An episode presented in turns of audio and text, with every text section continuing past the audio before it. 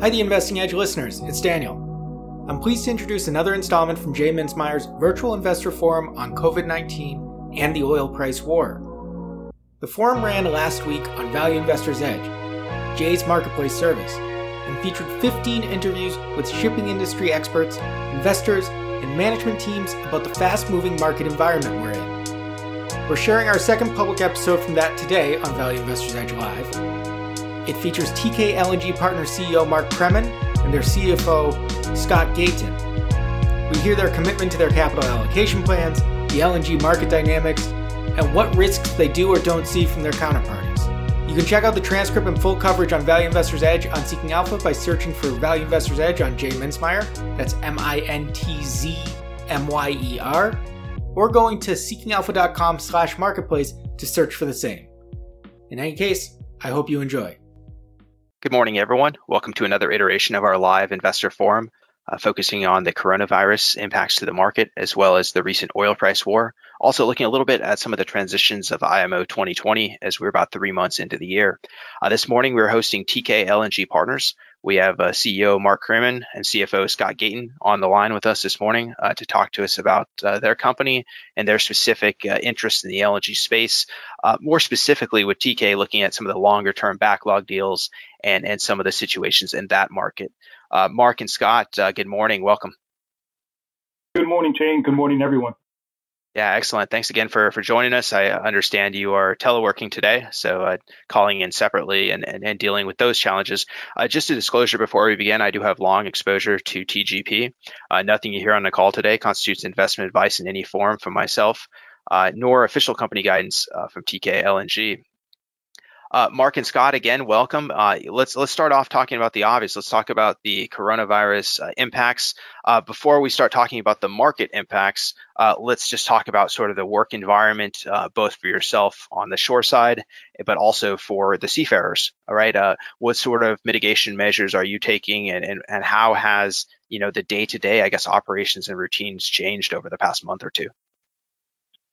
Well, sure. Um, as as as you said earlier, Jay, we're both working from from home today, and that's pretty much the case for um, most of our sea staff. We do have some systems, and we have offices worldwide, uh, whether it's in Glasgow or Singapore or or elsewhere, where we in Manila, for instance, where we have folks coming in to use some systems. But for the most part, we were working remotely, and we've been doing that at least um, at least all week, and it so far so good. And so that's that's the shore side, relatively easy. Um, on the, the seafarer side, it's a bit more it's a bit more difficult, and this is not unique to us, but the entire industry. We've seen some headlines recently from Maersk about them stopping crew changes, and we've done the same starting this week, and still have uh, some of our I should say all of our joint part, joint venture partners and customers that we can see in the gas industry have done this what's been happening is it's difficult to to get guys on and off at at most ports. There are very few ports that are are open right now to people that can get on and off without a quarantine. And so we've been extending the contracts for the officers and we've been extending contracts for our ratings. And so far, again, all, all is well. Um, all the officers and ratings have been accommodating to this. Obviously, it's an inconvenience for them, um, but they've been very accommodating. Now, to the extent this goes on for, for several weeks or, or months, you know, obviously we have to revisit. But certainly where we're at right now, um, it seems like uh, something can be managed for at least a few more weeks. The other issue that we're seeing um, on the operational side is is the service engineers. So those um, the major suppliers of the engines and the parts have basically stopped coming out to the, the ships. So that'll be something. Uh, hopefully, we're sp- everyone's spared up. We do have all our critical spares in order for our LNG fleet, and, and the same will go with dry docks. There's been a lot of dry dock shifting in the world, and in terms of people were going to go to China, now they're going to go to somewhere else. Maybe now they're thinking, well, I should go to China in two months instead of trying to go to uh, uh someplace that's a little bit behind the curve on the coronavirus. So again, just to kind of wrap this up, we've on the on the operational side, it's certainly more than the shore side, but manageable. And I'm sure we're going to get into the commercial and financial aspects of COVID if you wish. Yeah, let's. Uh, I think that's a good transition. Let, us talk about the direct market impacts uh, to the LNG market, and then more specifically, uh, the impacts that are relevant for Teekay LNG and and, and our uh, company and, and for investors to consider right now? Okay, well, the the commercial aspects so far have been not have, we haven't seen any significant. We've seen, frankly, no force majeure, no signs of force majeure or cancellation or anything of the sort.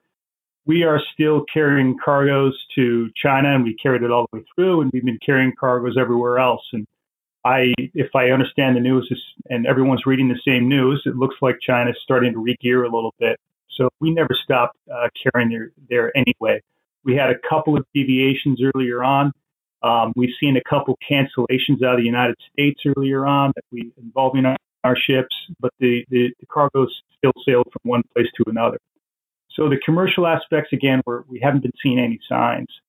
The the rates have come down, at least in the near term, on the spot rates that we're seeing. We see a lot of uh, ships, we see a lot of subcharters of our own ships out there and I guess the good news, just for kind of TGP, is we are uh, 98% fixed for the year. We have, um, and we're also only nine, we're 93% fixed next year. So we have very little spot exposure amongst our our 47 LNG carriers. Specifically, we only have um, two ships coming off in around June, and that'll be for the year. And we only own uh, 52% of those. So we have the equivalent of about one ship becoming available in the second half of, of this year. So we're feeling um, very insulated um, uh, from a spot exposure standpoint this year and, and also next year. Again, we're, we're only doing it now, down to 93% next year. So that's um, I'm happy to take further questions from you, Jay, but that's that's where the commercial side is, I think. Yeah, no, thank you, Mark. I, think it's you know important to realize you know from the Teekay LNG perspective that your majority, not quite 100%, but almost as close as you can get, uh, is fixed for 2020. So a lot of this volatility that we're seeing is I mean, it's good to watch it, right, and, and consider, you know, where the underlying markets are at, right. But in terms of this investment, it's it's a different uh, different sort of perspective. Um, have any has anything changed? I guess fundamentally um, in the long term supply and demand of, of LNG and, and shipping, uh, therefore, uh, for say 21, 22, 23, as you start to look longer into future. And it, I guess related to that, uh, does this recent oil price war uh, does that impact the LNG space at all in, in the near term or even into the intermediate term? Yes, I think both the virus and the, the oil price war both affect FIDs, and um, that could include the United States. It can include, include elsewhere. I think that FIDs have to have been pushed out for um, as long as we can get comfort on this again, so at least several months. Um, we don't have any, as I've mentioned, we don't have any speculative new builds on order. We don't have any ships that we're relying on FIDs taking place earlier than than later. It's hopefully not going to affect us too much if FIDs get pushed out. It's still part of our, our, our capital allocation program, but it's obviously going to be something that's less important to us. Um, and um, so that, that is, I think, the main issue is that, is that new growth has been delayed by the time this takes place it'll be it'll be interesting to see how it develops and, and if we see you know sort of the same growth expectations that we had a year or two ago right? We, we had uh, uh, Qatar of course was talking about their major LNG uh, new build growth program. And of course we were looking at major US export facilities like Tellurian uh, Driftwood was one of them right? And then uh, we we talked about potential expansion out of Cheniere. And and I think a lot of that stuff at least right now the, the capex is getting halted or you know deals are not going forward. Um, have you seen anything more in regard to to uh, I guess future growth projects uh, changing? Um, eh, I guess specifically also because I know you're kind of watching the Qatar new builds. Has anything changed in that regard, or does that seem to be business as usual for now? It seems to be business as usual. We haven't heard otherwise, but neither have we heard that it's it's going forward. The timelines um, were previously expected to be uh, by now, and that goes not just but for Qatar, but by some other tenders that we were watching closely. So, and we've received official notice from some other tenders. And I won't go into uh, specific names, but we can see that the tenders are being delayed. They're not saying they're not going to happen, but um, at least they're saying nothing, or that they are officially saying, "Hey, we're delayed by a by a, by a, few, a month or a few months, whenever this takes place." So we are, yes, we are seeing the FIDs being delayed right now. Yeah, it, it's it's certainly uh, you know interesting to watch. You know, from the I guess supply of, of LNG onto the market, which of course will lead to the demand for shipping, right? And it, it's pretty obvious that that some of those big uh, export facility projects are are getting at least slightly delayed, right? I mean, when, when, we're talking about export facilities that come online in 22 or 23, I think it's right. I think we agree it's it's pretty premature, right? After just a month of this to, to, to you know kind of uh, start pontificating about that. Uh, but in the near term, right? I mean, it's it, it's a clear uh, clear disruption there. Um, so you're focused on a basically managing this portfolio of long term contracts. I, the the backlog is somewhere in the neighborhood of 10 billion. Um, one of the questions I get a lot from investors when we're talking about Teekay LNG is, you know, is there any concern of counterparty defaults is question one, right? And then I guess question two is uh, what about force majeure? Is that a risk uh, that Teekay LNG need, uh, has to take? So, Mark or Scott, if you don't mind addressing those two points. Um, maybe I'll go ahead with this um, this one. Right now, we're seeing no signs, as I mentioned um, earlier. We do have the backlog, as you've mentioned, it's $10 billion over around 11 years. So it's very important to us that our long-term contracts um, stay in place. And these are in the money contracts. So um, that's the, it's something we, we watch very closely. We're going to be doing a deeper dive, certainly on the force majeure this this this week, in fact. But the signs so far have been you know, the the cargoes, and that's from coming from the customers. The cargoes are still moving. They've never stopped moving throughout this this period. Even as I said, when China was was experiencing this um, long before the United States, for instance. We never saw cargoes stop moving, and we haven't seen any signs of force majeure. We're going to do a deep um, dive, as I said, into the contracts, but I, I don't expect at this point we're going to have any any reason to, uh, to believe that force majeure could be uh, be a significant risk for us. What about uh, the other part of that question uh, on the counterparty uh, strengths and weaknesses? Uh, maybe if you don't mind uh, just mentioning for investors, I know it's in your filings and, and, so on, but what are your top, you know, five or so counterparties, and and just so folks can kind of be tracking what they're looking at there.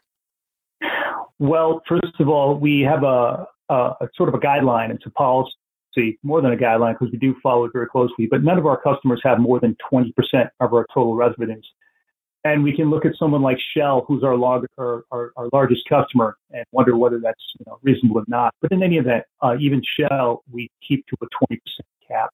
So our largest customers are, are investment grade Shell, they're Qatar, they're, um, and then we, we have Yamal, which has been very busy right now, um, the export side.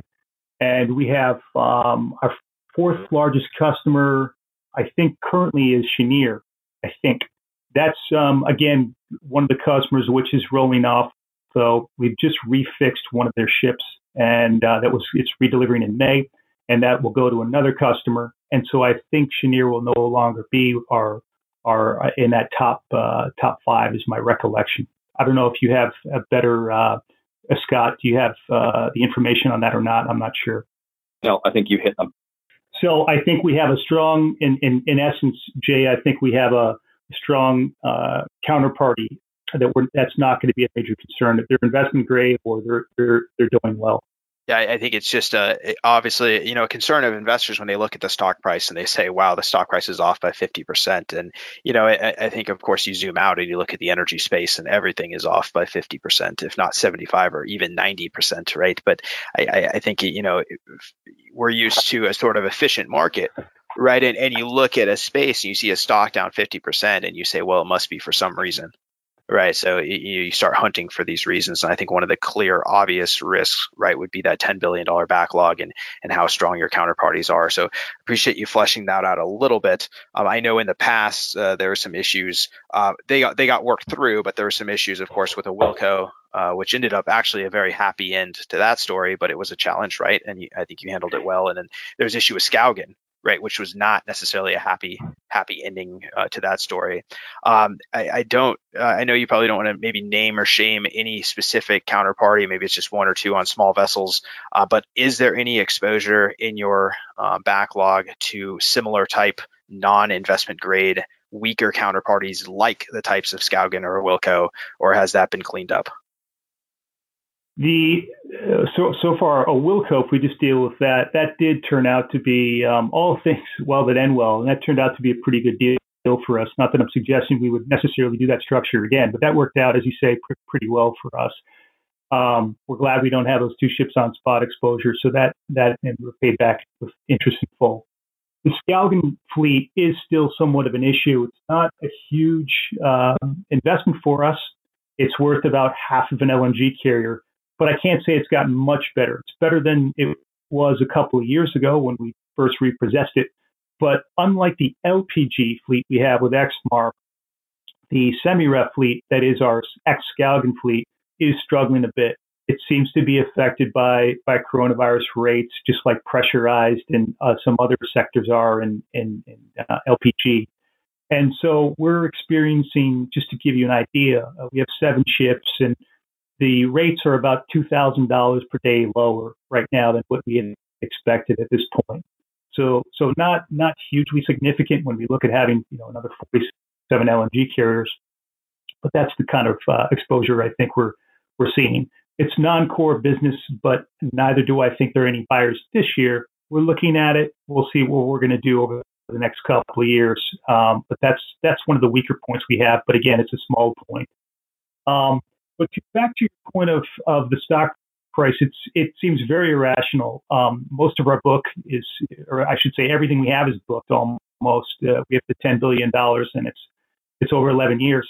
So it is really a decoupling. We're trading at a at a at a PE multiple of less than less than three times right now, and um, I realize that people are are not really looking at earnings, but I do believe, and Scott, if if you could uh, add in what your thoughts are, we have very strong earnings, and we should not be trading at the PE that we are right now. Yeah, it's a, it's a significant uh, discount, and of course, I know you're you're shifting now to a more, I guess, a more normalized metrics of adjusted earnings and so on. But I mean, even if we go back to you know DCF, right, distributable cash flow, I mean, you're trading around two times uh, DCF, so it, it, it's just uh, it's just a remarkable multiple, uh, right? And I, but again, I, I think we're seeing that across the entire energy space. So it's it's you know I definitely believe uh, TGP is attractive and cheap. I'm, I'm, along the stock for disclosure as I mentioned earlier, um, but just also for context, I, I mean it is.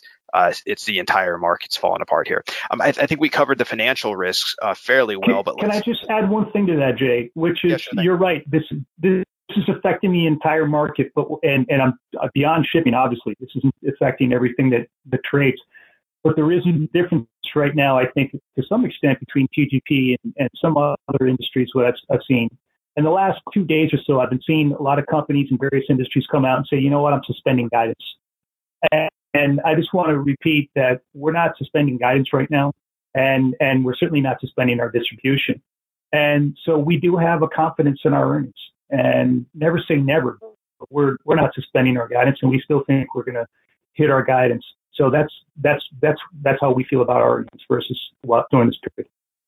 Yeah, thanks, Mark. I, appreciate you coming out and, and, making that statement. That look, I mean, we're still on guidance; everything is secure. I, I that transitions perfectly to the next question I'm going to ask is, and, and, I'm kind of circling back to the other half of that, which is the force majeure, right? It's a, it's a term that's floating all around, and as you mentioned, you you haven't seen any of that actually happen uh, to your customers and to your cargoes.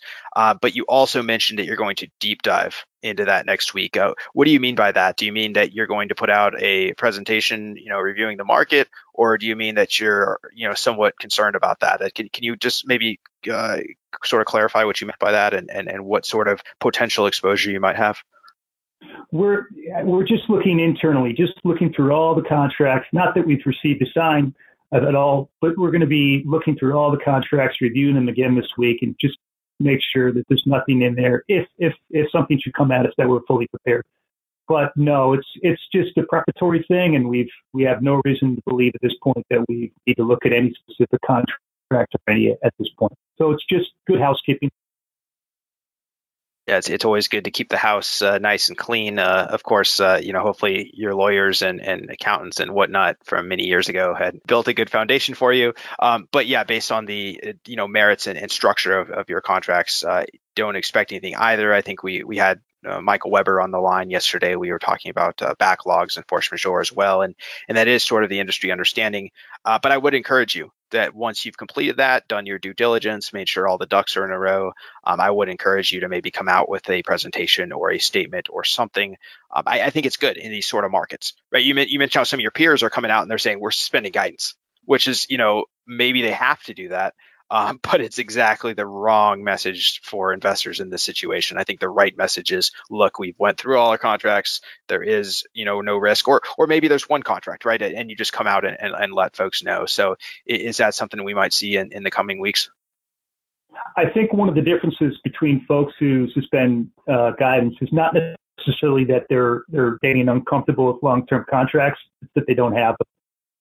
And so they can no longer rely on their sport, spot gas of previous. So um, that's that's my guess. All right, Mark, I appreciate that. Let's let's kind of start pivoting. I think maybe we'll get Scott a chance to talk a little bit here as we, we start talking about sure. capital allocation. Um, and, and, no, I didn't mean that as we've heard enough from you, Mark, but I do I do want to uh, shift into the I guess the other half of the equation, right? We've talked big picture. Um, now let's kind of pivot. Um, how has this market because we, we talked capital allocation for years, right? But how has this market in particular changed those priorities, or or have they changed? Is there any sort of updates investors should know about where Teekay is putting uh, excess liquidity?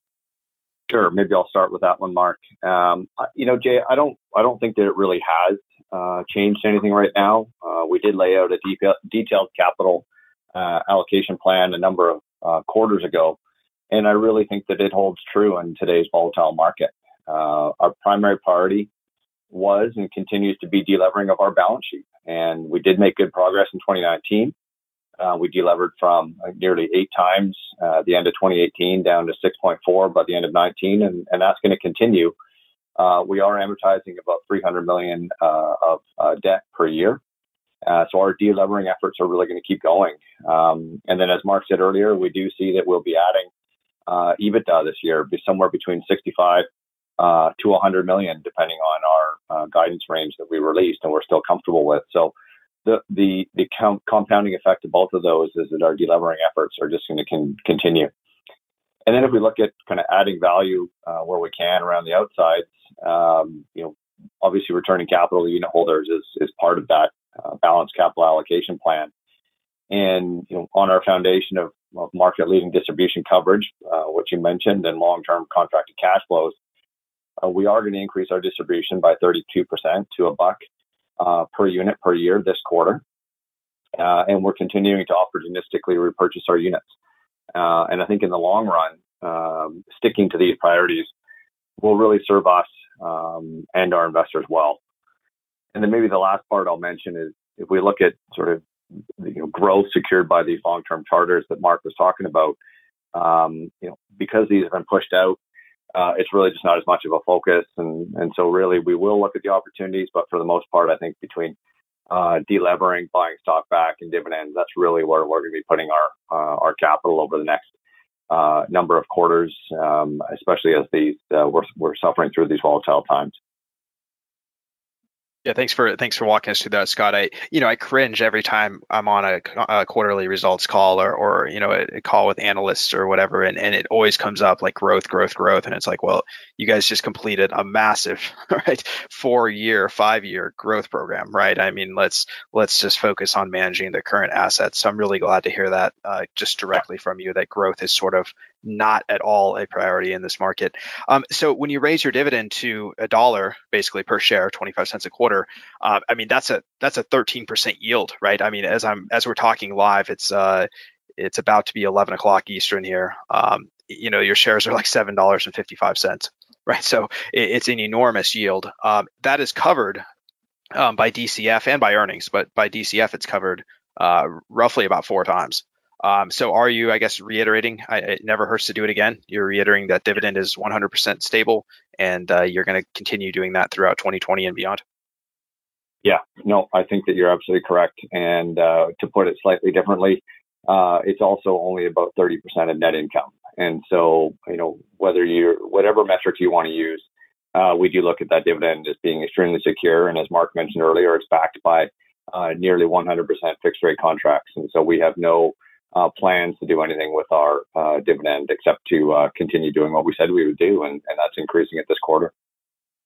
Good, good. Yeah, I think that's uh, I think that's totally different. Uh, and Mark mentioned it earlier, but it's different than the posture I think a lot of companies have taken, where they are, you know, whining or complaining that they're not getting credit for their dividends, and that, therefore they're, you know, self fulfilling prophecy, right? They cut their dividend, or they they just cannot afford it, right? So I think I think it's it's an interesting uh, parallel there. Um, last year, you, you you did some repurchases, and you you mentioned you know we're going to be very opportunistic was the word you used, and your your sort of average repurchase range was twelve or thirteen dollars a unit, right? And I think 13 was kind of the you, you, I don't think you officially said it, but I think 13 was sort of kind of the the kind of implied zone of opportunism, right? 13 bucks. Well, you know, shares are seven bucks now, right? So, um, how does that impact uh, your ability to repurchase? Are you repurchasing, you know, willing to repurchase a similar dollar amount or even higher dollar amount? Uh, does that unit price uh, impact anything here? Uh, no, I, I think that we see a big disconnect between where our units are trading today and obviously the intrinsic value. And so, uh, we will be continuing to to repurchase these units. And as you said, I think our our average price was obviously a lot higher uh, previous to this, and so I think you can imagine that we're we're continuing and trying to take advantage of this weakness. Yeah, thanks, Scott. So, so when we see the Q1 results, and, and hopefully the Q1 is a little bit faster than Q4. I know you had some some uh, differences with the annual reports, but you know I'm expecting to see those Q1 results. Uh, I would imagine the very early May, uh, right? So basically six or seven weeks. Um, when we see those Q1 results, is it fair to say that we'll see uh, we'll see you following through. We'll see clear repurchases there. Uh, that's correct. Excellent. And I think that just goes to, to show, I mean, for investors on the call and whatnot, um, you know, how ridiculously difficult this environment of the stock market is um, when you're basically, hey, we are repurchasing and, and the shares are still um, really getting slammed. But, you know, long term, that's a, that's ironically, long term, that's a good thing, right? If, if you are actively repurchasing, uh, we should hope the stock stays lower so you can repurchase more units in the short term, right? So so I just encourage you to stay with it um, and, and, take advantage of that. Um, any updates? Um, I, I, know you probably can't speak directly to the the NOK bond, but I know you got 130 million one coming up in May. Um, maybe just generally speaking, is that market open or is it slam shut? Yeah, no, that's a good question. Um, I think it's important to keep in mind you know, right up front uh, is that we're currently sitting on over 430 million of liquidity. Uh, which is far more uh, than would be needed to simply pay that off uh, in its entirety. Uh, so let's be 100% clear. This is not a question of whether we can deal with maturity, but rather which option we choose to take. So with that up front, uh, we did have a successful non-deal roadshow in later January, and we received positive feedback. But obviously, times are very different today than they were then. Um, and so, you know, there have been some redemptions in Norway. Uh, we are seeing some pricing power, uh, pricing difficulties in the bonds, uh, and so never say never. But you know, markets can turn quickly. Uh, but right now, uh, we're not counting on that market to be open uh, for us to refinance in May. And so I think what we'll do is we'll simply pay it off with a relatively small portion of the you know roughly 430 million of liquidity that we are sitting on. Yeah, that, that makes sense, Scotty. You mentioned 430 million of liquidity, and I think the NOK bond. Correct me if I'm misspeaking, but 130 million. So even if you paid that 100% in cash, you would have about 300 million plus internal operating cash flow. Is that is that about right? Yes. Yeah. So so definitely significant to have 300 million of excess liquidity um, when your entire market cap is you know uh, not even double that, right? 600 million. So, so very interesting there. Um, you, you also have a revolver, um, correct? That's coming up at the end of 2020. Is there any uh, sort of timeline on when that would normally be extended? Yeah, uh, I think uh, that you can assume. I think we mentioned on a call that that'll be done uh, much earlier than November, and uh, so we are actually uh, in the middle of that now and uh, getting some great uptake uh, from all of our banks. And I do expect that to be uh, done uh, prior to uh, reporting earnings in May. just to clarify, ideally before the re- earnings in May, you're talking about the the December or late 2020 revolver there, correct?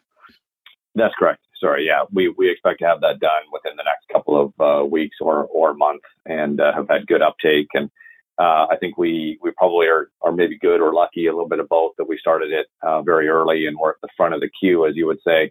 Uh, you know, it sounds like there's been a, a huge run on the, the, banks from all different industries looking for some short-term liquidity, and uh, we were ahead of that. And so we're hoping that that'll uh, work out well for us, and uh, we'll be able to finish this in the next couple of weeks here.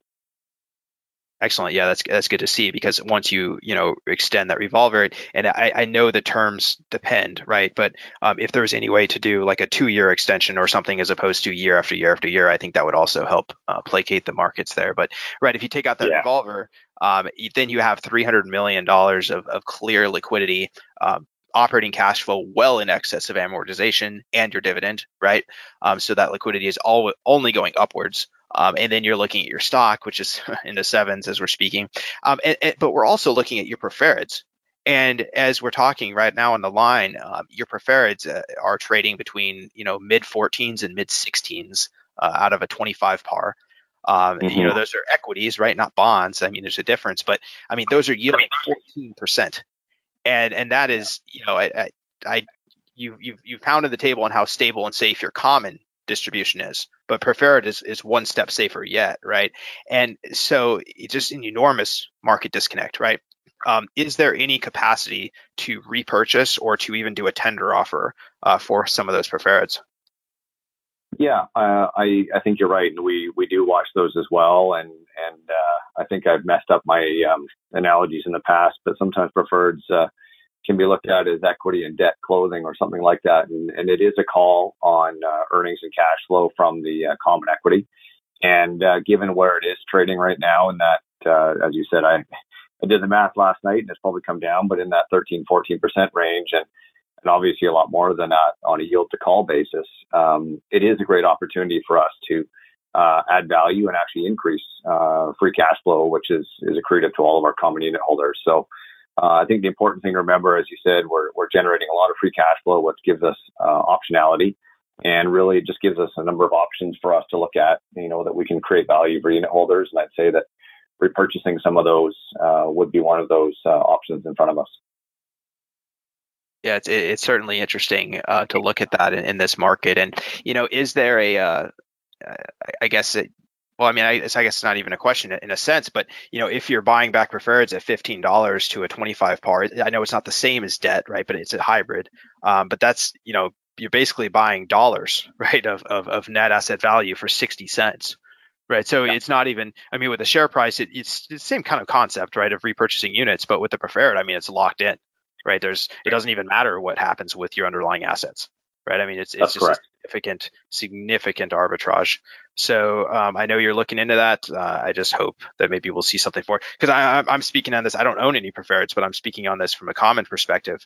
Um, that you know everything you buy there at fifteen dollars is amazing, right? If uh, if the preferreds were 21 or 22 or 23, and you know the common seven, um, I'd probably be you know well whatever it was by the common, but I, I don't think I've ever seen anything like this. Uh, and, and I'm younger, but I've been in the market since 2007, and I, have never seen a preferred from a company with 10 billion of backlog um, and, and, clear contracts uh, trading at, at, that sort of discount.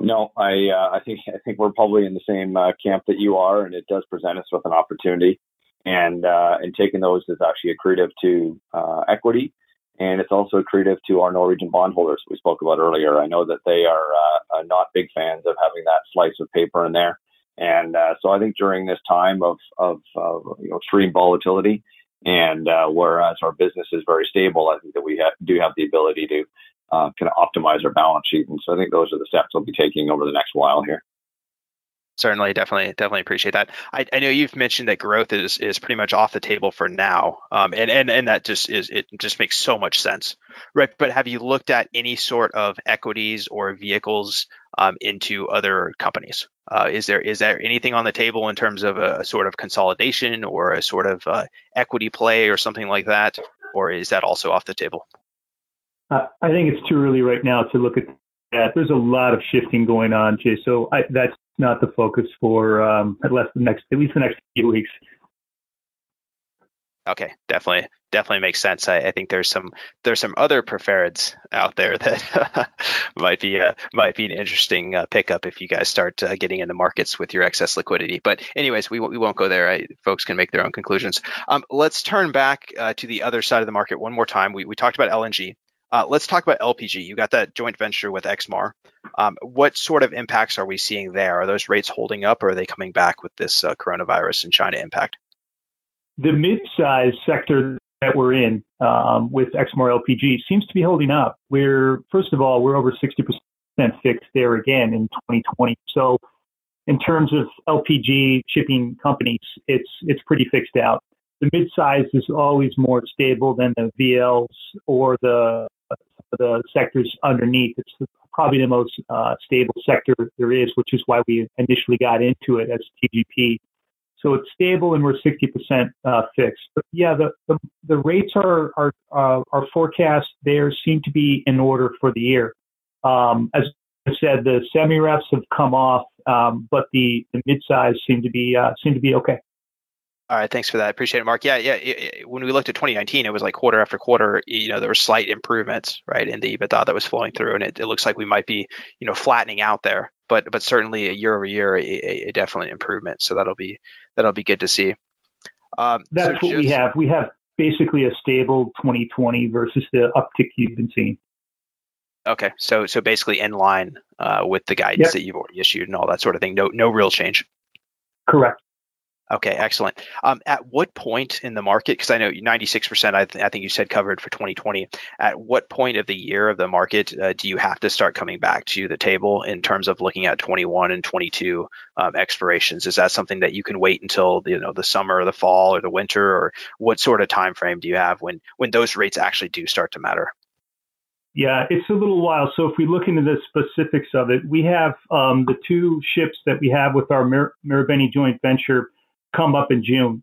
Now, on the last earnings call, we were talking about having uh, three ships with MALT available. We have just fixed out one that uh, Cheniere will will redeliver in Q2, and so we've redeployed that ship for uh, for for one year, and um, so now we're down to two for the latter half of this year. The next significant ships we have again are our Cheniere uh, redeliveries. Those are well into 2021. So um, I think in terms of timelines, we will over the next um, probably the next quarter be looking at the two MALT ships, and it'll be next year before we would need to think about um, um any uh, the two sh- the two MEGIs, the two two-stroke ships that we own coming off from from Cheniere. In the meantime, we are always looking at long-term charters for those. So um, the three to five or seven year charters, we would hope to compete with those, but those don't start up typically till 2023, 24 onward. But it's going to be it's going to be a while before we have to uh, to to think about um, redeployment for those. Certainly. Okay. Thank you for giving us some sort of benchmark of something to look to. And I'm, I'm sure as we go through, right, the Q1 call in May and the uh, the Q2 call in August, Q3 in November, we can get more and more color and updates on on those as it becomes more appropriate. Um, so so thanks for taking a stab at as we can, right? Um, so I guess one last sort of focus on the dividend and, and, and repurchase and that sort of thing. Um, you know, we've seen a very troubling trend from some of your peers, um, and and understandably, some of the guidances went away, and, and because maybe they don't have long term contracts. We've also seen a very troubling trend of this sort of banter or position or eh, just weird logic of like, hey, the the market is not rewarding us for our high distribution, our high yield, uh, therefore we're going to cut it, right? And it never works out well right? I mean, it just uh, and then you cut it, and then the market just punishes you, and then you whine that you're not. You know, you've seen it from so many of your peers. I haven't heard it from you guys. Um, can we get a confirmation uh, from you guys that as long as the industry itself doesn't change, right? As long as your contracts don't change, as long as everything remains solid, like we've talked about. Um, look, TGP is 750. Um, if we wake up in May and TGP is three bucks or four bucks a unit, and let's be honest, we don't know we've seen crazier things. Um, that we're not going to hear that sort of logic from you guys. Can we get a confirmation of that? Scott, are you first? Sure. Yeah, I, I think you know let let's upfront say that, that ultimately this is a board matter, so uh, uh, we can give our views. Uh, but I think you know if we look at that in a vacuum, I, I would say that that can probably seem tempting uh, to you know look at cutting your distribution in in order to you know buy back your stock, which is trading so far under intrinsic value, um, and that you know maybe that adds more long term value for unit holders. But uh, I, I, really think we would continue to do what we're doing, which is really a bit of both, um, and really add value through the sustainability uh, of our long term capital allocation decisions. Um, I think the predictability of our distributions to unit holders, uh, including Teekay, who's our, our largest uh, investor uh, is something that we have done a lot of work to fortify. Um, and our unit holders can count on us to provide that reliable distribution stream, uh, not just most of the time, uh, but really with consistency now and into the future. Yeah, I, I would add to that, Scott, and, and maybe not add to it, but just supplement it less eloquently. We've been working hard since we cut our distribution last time to build build up the trust. And um, I hope we've done it. I don't really see it in our stock price today, but I think we are building the trust. And that goes for earnings and it goes for our, our project execution and our financing, and it also goes for the distribution. As Scott said, it's ultimately a board matter, but um, we've been working hard and I, we have, as management, no intention to cut this distribution. That's, that's something hopefully folks can rely on.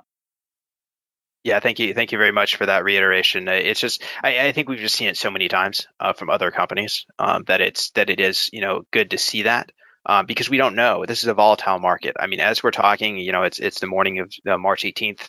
Uh, it's about 11, 10 Eastern for folks listening later on the recording. I am just looking out across my screen. Uh, I have the ability here to be on my desktop. And you know, at TGP, you know, the stock, obviously, you guys, um, you're having a tough day, right? You guys are down, you know, eight or nine percent.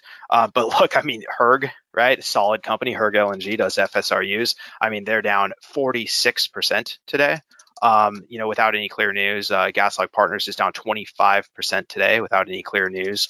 Um, so just across the entire space, there is unrelenting carnage um, and and it all the preferreds. I mean, you guys, uh, we were I was whining or not whining, but I was uh, you're saying your preferreds are so cheap, right? They're 15, 16 bucks, but look, GasLog's preferreds are seven dollars. Right. So, I mean, it, it is just a massive, massive pain market. And I think investors are getting doubly slammed because not only are their equity values, you know, falling, but you have management that is starting to be shell shocked. Um, so I, I, I'll be done holding court and pontificating. So appreciate you guys' patience, but it is good, right, to hear it from you guys that you are sticking to that policy, and especially that you're active, right, in this market. And maybe maybe that is, I mean, you know, you're saying you're repurchasing. I know you can't say exactly how much, but look, you guys are down eight or nine percent. Höegh is down forty five percent. Um, so so keep it up. Uh, thank you for your hard work. Thank you very much, Jay, and uh, take care. Appreciate it very much. And thanks to all the investors. And same goes to you. Take care. Excellent. Thanks again, Mark. Thanks again, Scott. We'll we'll keep in close touch. All right, that concludes another edition of our live investor forum focusing on coronavirus and specific sectors within the markets. Today we hosted Teekay LNG Partners uh, to discuss the LNG markets and more specifically their exposure to long term backlogs and, any sort of concerns there. Um, as I mentioned, we are recording on the morning of 18 March 2020 as the uh, market carnage continues. A disclosure I do have a long exposure to TGP and some other related exposure in the LNG industry. Nothing you heard on the call today constitutes investment advice in any form, nor official company guidance.